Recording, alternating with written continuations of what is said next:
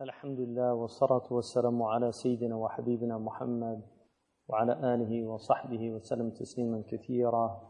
الحمد لله نحمده ونستعينه ونستغفره ونعوذ بالله من شرور أنفسنا ومن سيئات أعمالنا. من يهده الله فلا مضل له ومن يضلل فلا هادي له. وصلاته وسلامه على سيدنا وحبيبنا محمد وعلى آله ومن والاه. ولا حول ولا قوة إلا بالله العلي العظيم الحمد لله بسم الله There was the Seljuks of Central Asia, of which uh, Abu Hamid al-Ghazali anhu was part of. And then there were the Anatolian Seljuk. But they, they were very, what's interesting about the Seljuks is that they were very disturbed by a trend in, in all religions, which is uh, esotericism, uh, what's called bataniya in the Islamic tradition. They were very bothered by uh, influences in Islam, and this is why Abu Hamid anhu was not a polemicist. He did not write a lot of polemical treatises. Some scholars are polemical, like Ibn Taymiyyah is an extremely, rahimahullah, he was an extremely uh, polemical writer. So he was often writing to refute or to undermine the arguments of others. And, and, and there's a role in all uh, religious traditions for uh, uh, polemics. The Quran itself has arguments against those who say things uh, against the truth. Uh, but Abu Hamid was not. He was a very constructive writer. He, he did not uh, really like polemics because, um, one, there's a hub for the nafs that's very dangerous. So polemicists can often, because they're, they're arguing, they can often end up uh, falling into a certain trap that's very easy to fall into, especially when you're clever, uh, which is seeing the faults in others all the time and uh, seeing your own superior position.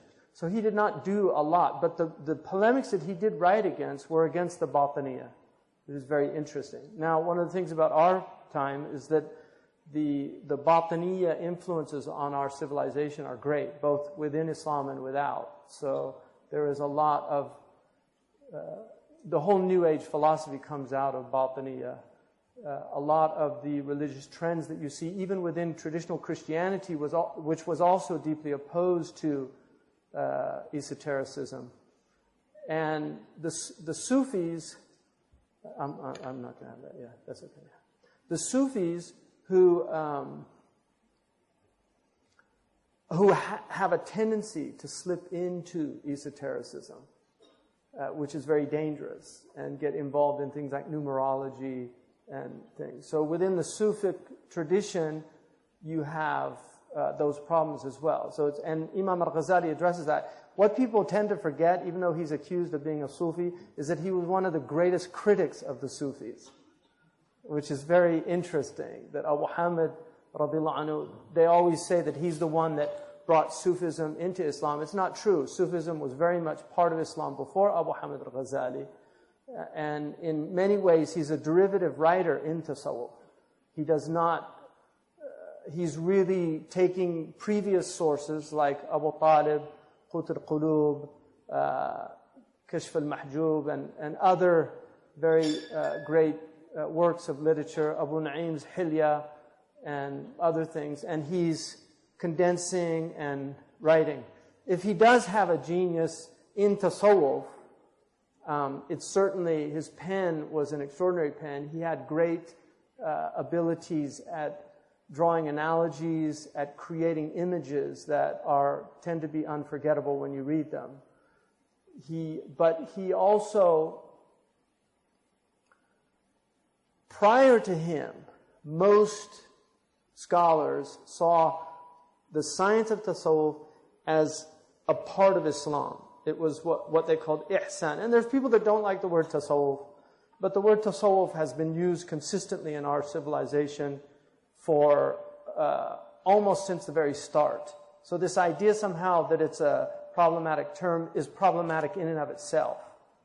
Because if you get rid of it, what you're doing is denying an incredible amount of tradition, including Ibn Taymiyyah, who has a, a whole volume on fatwa in tasawwuf, uh, including uh, Ibn Qayyim al-Jawziyah, who wrote a book commenting on one of the most important works of tasawwuf and asserts the tasawwuf of Imam al-Junaid. So the problem with the word, if there is a problem, is that the word becomes nebulous. And one of the most important things in any, any tradition is to define terms.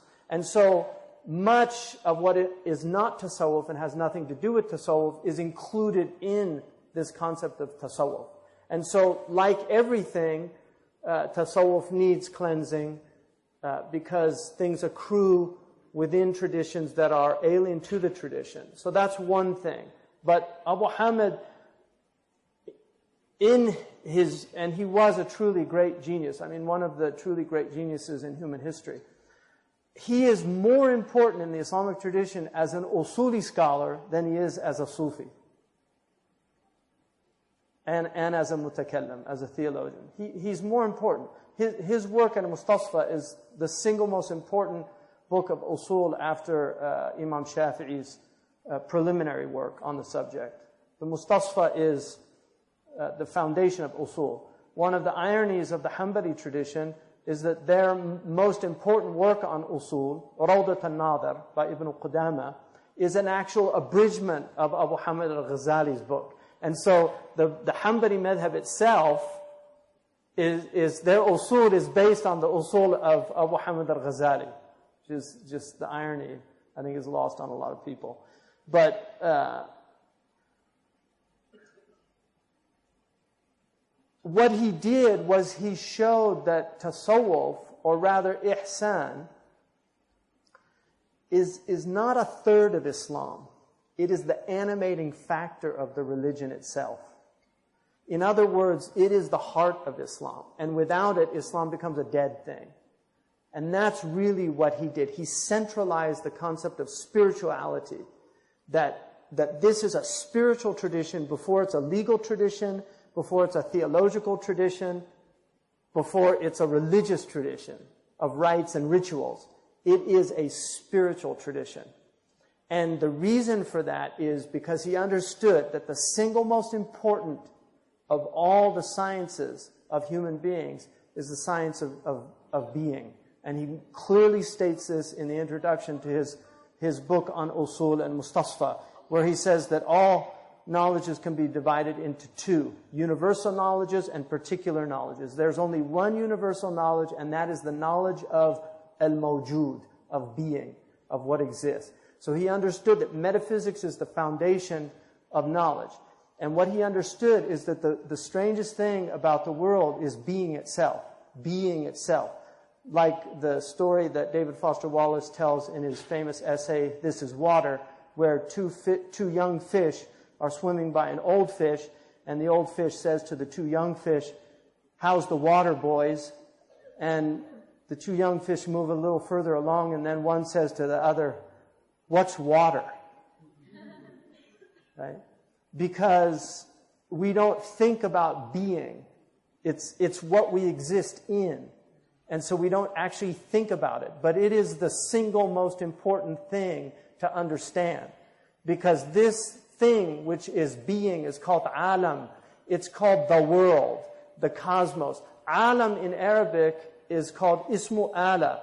It's the, the noun of instrumentation. It's the noun of instrumentation. Like tabi' is, a, is what you imprint with. The tabi'. It's what you make an imprint with. Alam is what you know by. It's the instrument of knowledge. That's why it comes from ilm itself.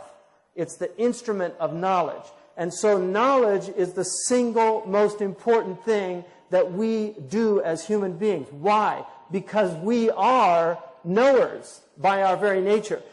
This is what sets us aside from all the other animals. And this is why Allah says about people that don't seek knowledge, inhum kal an'am.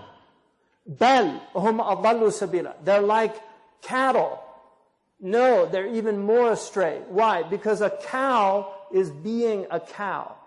Its being is being fulfilled in its cowness. But a human that does not seek knowledge is not being a human because it's not fulfilling its humanity as a knower. This is what we are as human beings. And this is why life itself is a spiritual experience. You've got all these people, I want a spiritual experience. This is it, folks. This is the spiritual experience. Because how are we experiencing it? With consciousness, which is not a material thing. It's a spiritual thing.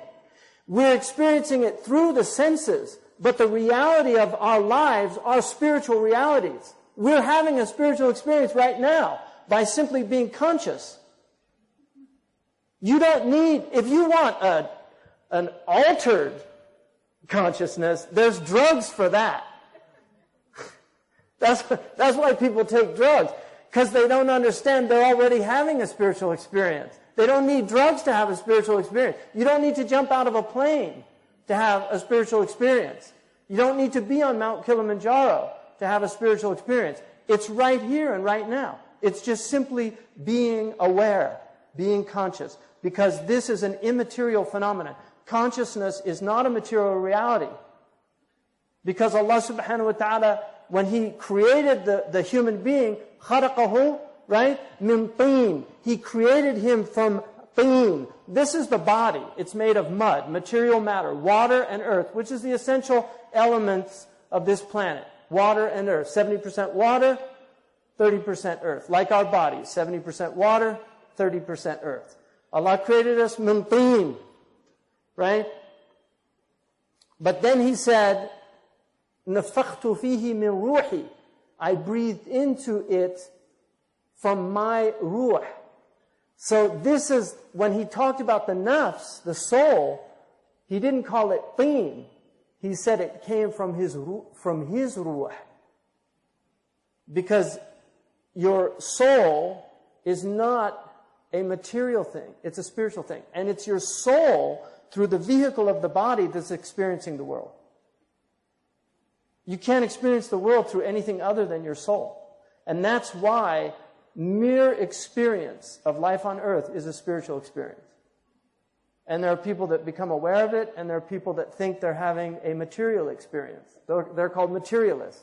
They deny the unseen, even though their very soul can't be seen.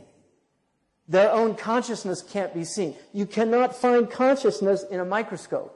Scientists have been looking for it for a very long time, and they haven't found it. So the very thing that enables them to deny the Spirit is the Spirit itself. And this is why the Malahida are ahmaqun nas. They're the most stupid people. They are. It, it's a, our ulama have always said that those who deny the soul are, are, are fools. Because they're denying the very thing that's enabling them to deny it. So that is one of the great contributions of Abu Hamid to recognize that the animating spirit, animating spirit, the thing that gives it life, that gives it animus, spirit, is, is this ihsan. And that Islam without iman is nifaq, but iman and Islam without ihsan becomes, uh, it can become a harsh thing very often, like what we see now amongst some of these extremists. It's a harsh thing. Or it become a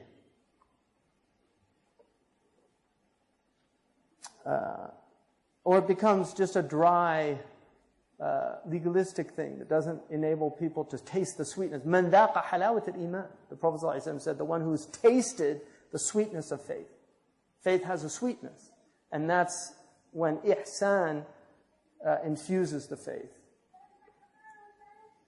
So, you're here seeking knowledge, inshallah. That's the point of this. It's called a rihla, because the rihla in classical Islamic tradition was a journey of knowledge. And there are many great rihlas The Rihla of Ibn Jubair is a great Rihla. It's worth reading. It's translated into English for those who are interested. And it's a very interesting picture of, for want of a better term, medieval Islamic civilization, where you, for instance, when he goes to Damascus, there were circles of ilm all throughout the masjid.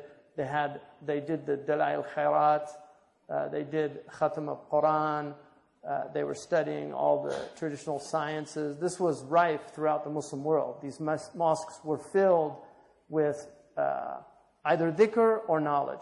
And these are the two paths to God. The path of the ulama is not the path of the, of the, the ubad. Every alim is a abid by nature because our, our tradition is ibadah. But the ibadah of the alim is study.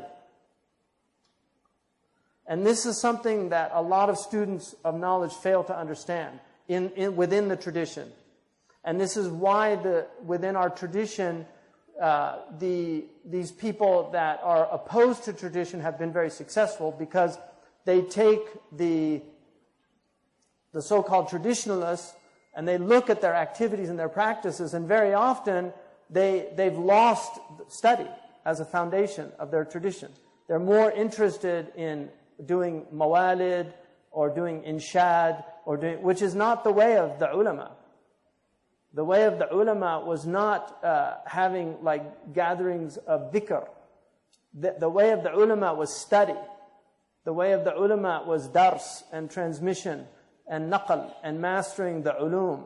Uh, it takes a lifetime to master the Islamic tradition of immense study and hard work. We don't have people that have that himma anymore. And this is part of our crises is that we have so much ignorance, widespread ignorance. And this is why when people come with refutations and proofs, even if they're uh, fallacious ones, they're very often the traditionalists are unable to actually uh, refute them because they don't have knowledge anymore. All they can say is, "Oh, he's a Wahhabi," or "He's a." This is their response: is just to say, "Oh," uh, and dismiss them like this. But meanwhile, these other schools spread more and more because the traditionalists, in many ways, have abandoned their tradition. They give it lip service and they tell how important it is, but they actually don't really do the work needed to preserve the tradition. Because you can have a library with all the books on the shelves, but if you never open the books, all you're preserving is the books. And Allah faults the Jews for that.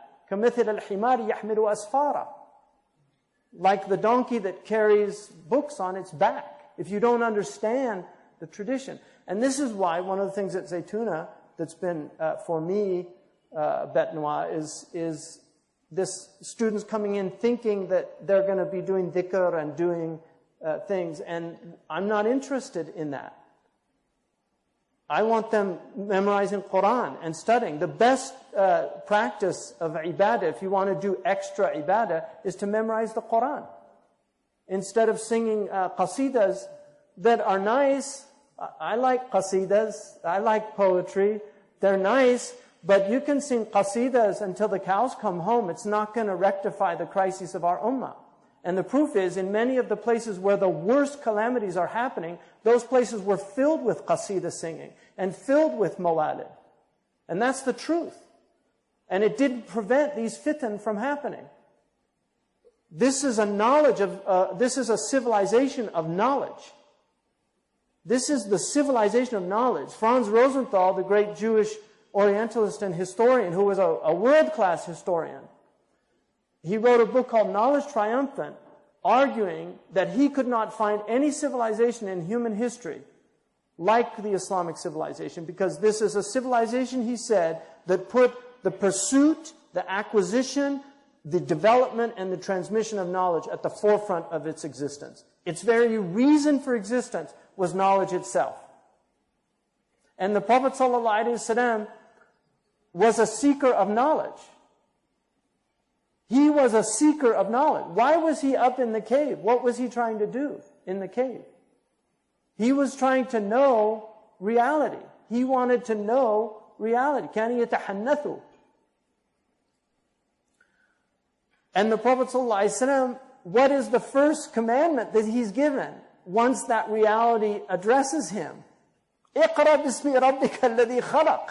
Read in the name of your Lord. And then tells him that he's the one that allama bil qalam. Allama al insana ma lam ya'lam. He taught with the pen and he taught the human being what he didn't know. So at the very beginning of the revelation is read in the name of your Lord. Read. Who taught with the pen? He taught with the pen and he taught man what he didn't know. And this is why the path of knowledge was the central path of our tradition. But not everybody is uh, cut out for this path. Everybody has to do some suluk on the path of knowledge, and this is called fardul ain, which is really what this rihla is about. But from amongst those who, who, and this is where you discover whether or not this is really your path. Once you learn your fard ain, during that time, if you tasted a love for that knowledge and a desire to learn more, then you're going to want to set out on that path of the pursuit of knowledge.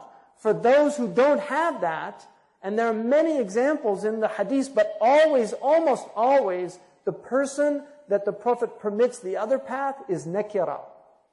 Look in the hadith, and you will notice that, like for instance, the hadith of, of bin Busr, who says that, Ata an-nabiyya rajulun, a man, nakira, a man came to the Prophet, and he said, Ya Rasulullah, قد كثرت علي علينا شرائع الإسلام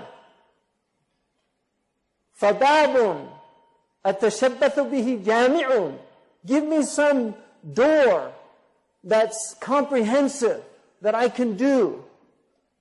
And the Prophet ﷺ said, La yazalu lisanuka ratban bidikrillah. So he's saying, look, I can't learn all this stuff. It's too much.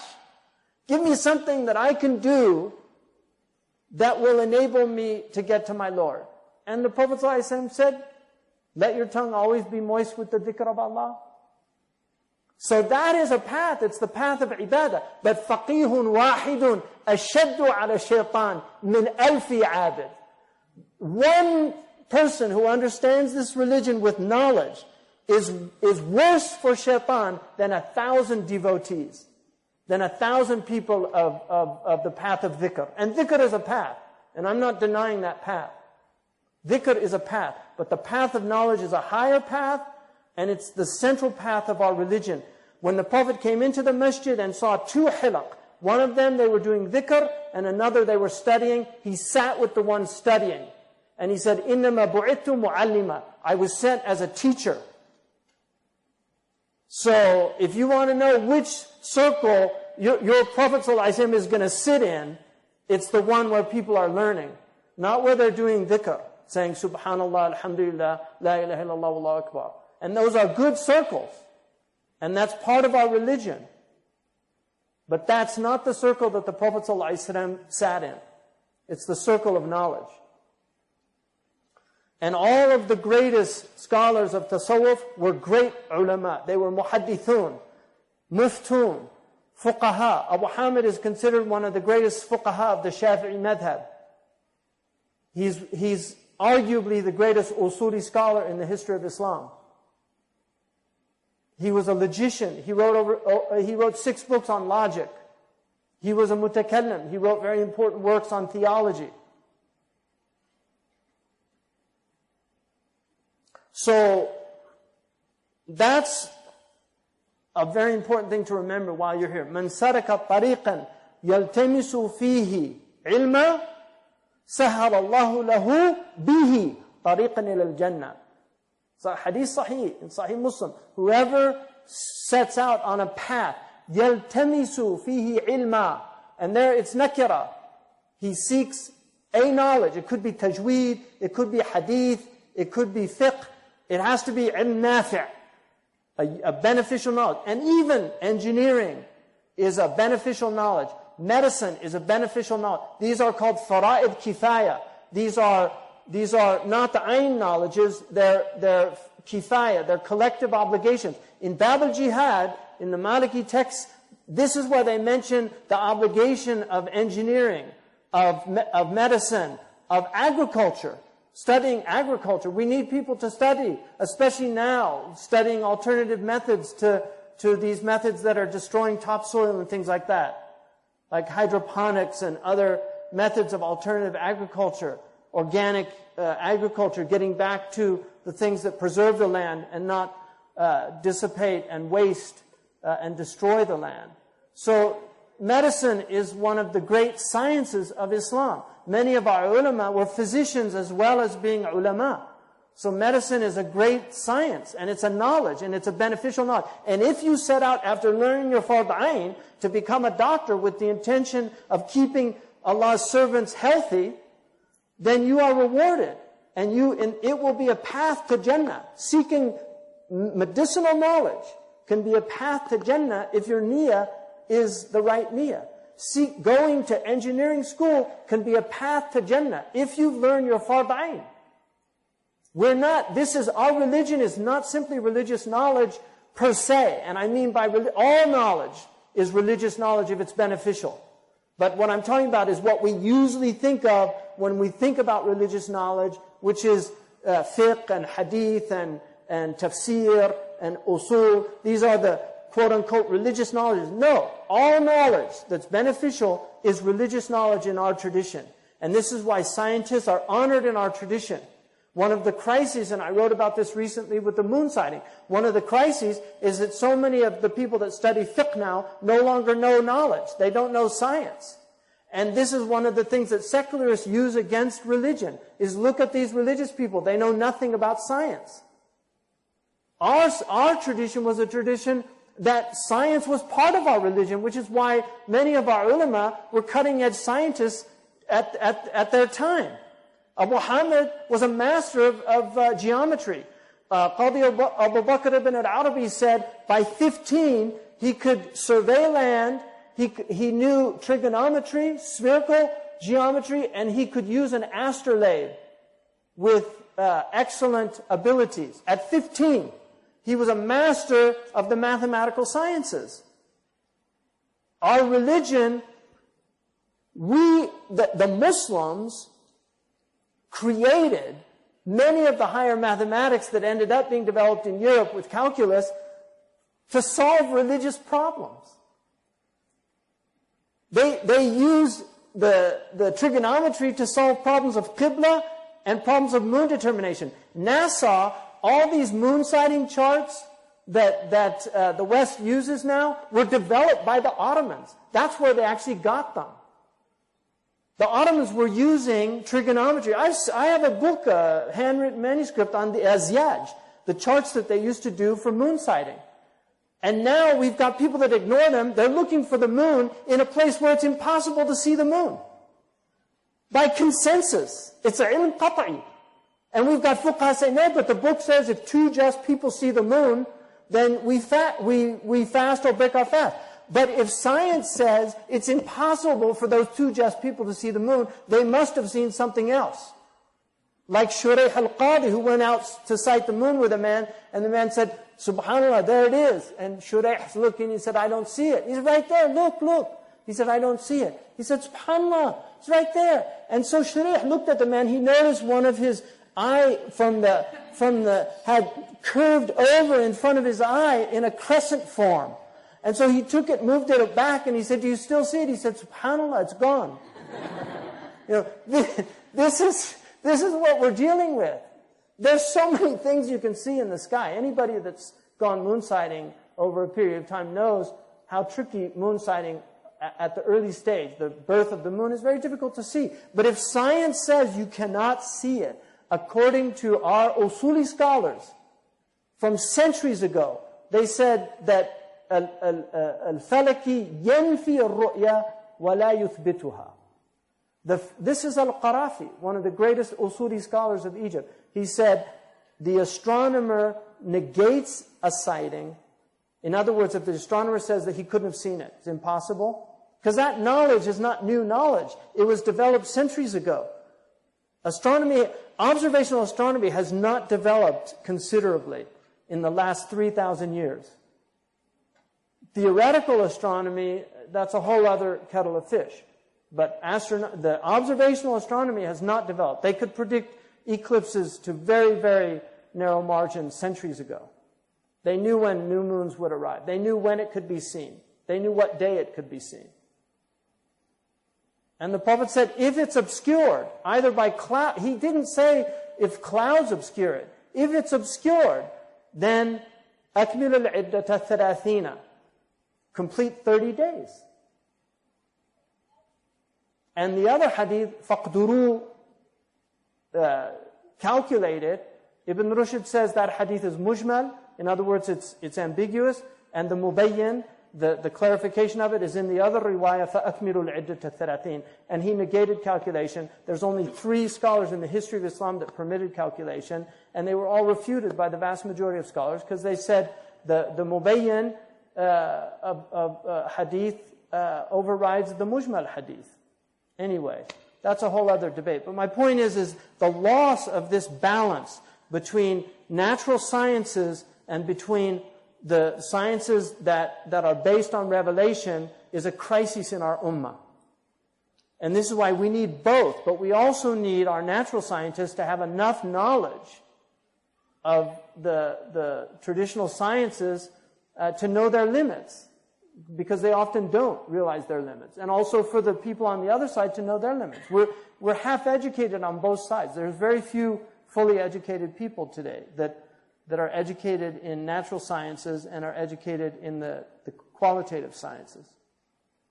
So, in conclusion, um, you're here to study, and so use that time wisely. Uh,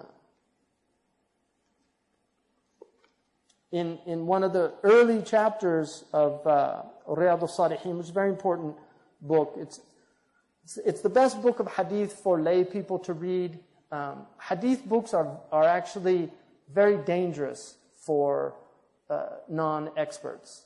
In fact, one of the greatest hadith scholars in the history of Islam said, Hadith books will lead you astray if you're not trained. They, bec- they are actually malinna lil They, they, they, they will lead you astray if you're not trained. And this is why all the attacks on Islam, the vast majority of them are from the hadith tradition, not from the Quran because the hadiths, our scholars were not like some of the medieval scholars in other world religion traditions where they hid all of their things that they didn't like. If it bothered them, they just removed them from the books. Our scholars put everything in the book. And this is why the Sirah book, the earliest Sirah book, has stories that are clearly impossible to have occurred. But the enemies of Islam take those stories and they say, look, the Prophet ﷺ was poking out the eyes of people that uh, uh, were in ridda and things like this. The Prophet never did anything that was cruel. He didn't torture people. And these are qawa'id in our deen. But those stories are there. You'll find them if you read them. Uh, even some got into the Sahih hadith. Uh, Imam Ali, the hadith that he burnt uh, people in, uh, in Palestine for ridda, which is one of the proofs that one group recently burning people used as, as a kind of proof um, for burning people. Any hadith that puts Ali in a bad light is suspect, even if it gets into the hadith collection. Any hadith, because of the fitna. So you will get hadiths even in the Sahih, if they put Ali in a bad light, they're suspect. In that very same hadith, his own cousin, Ibn Abbas, said that he wouldn't have done it. So how is it that Ali could have less knowledge than Ibn Abbas, especially about something as momentous as that? So anyway, um, th- these are uh, these are uh, you know these are these are the problems of hadith. But if you're going to read a hadith on your own, just for uh, the enjoyment of reading directly the words of the Prophet ﷺ, which has a, a type of what they call fail, you know, there's, there's a great blessing in reading his word because they do affect the heart. Um, the best book is the Arba'ina Nawawiyah, which still should be read with, um, with a teacher. It's much better to read with teachers. especially there's a few hadiths in there that are problematic. The hadith, umirtu an an-nas hatta yashhadu an la ilaha illallah wa anna Muhammad Rasulullah. That hadith, umirtu, he didn't say umirtum, you were commanded to fight people. He said umirtu. He was commanded to fight the Arabs. That hadith is khas. It's not, it was, it was not considered a general hadith.